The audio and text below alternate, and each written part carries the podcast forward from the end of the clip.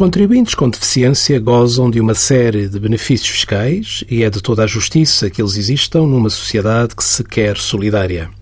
Desde logo, os rendimentos brutos de cada uma das categorias A, categoria B e categoria H, auferidos por contribuintes com deficiência, são considerados para efeitos de IRS apenas por 90%.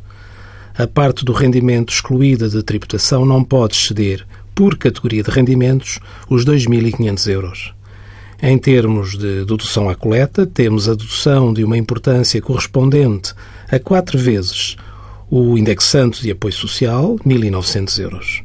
Por cada dependente com deficiência, bem como por cada ascendente com deficiência que viva em comunhão de habitação e não tenha um rendimento superior à pensão mínima do regime geral, a adoção à coleta é correspondente a uma importância de 2,5 do indexante de apoio social, que dá 712,5 para 2015 e 1187,5 para 2016.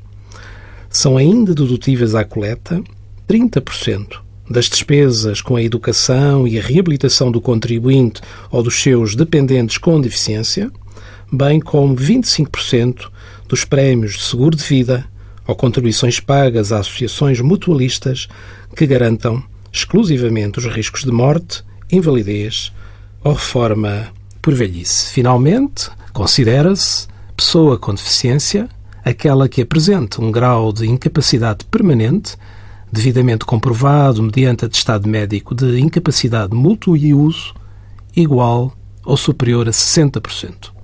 Envie as suas dúvidas para conselhofiscal.tsf.occ.pt.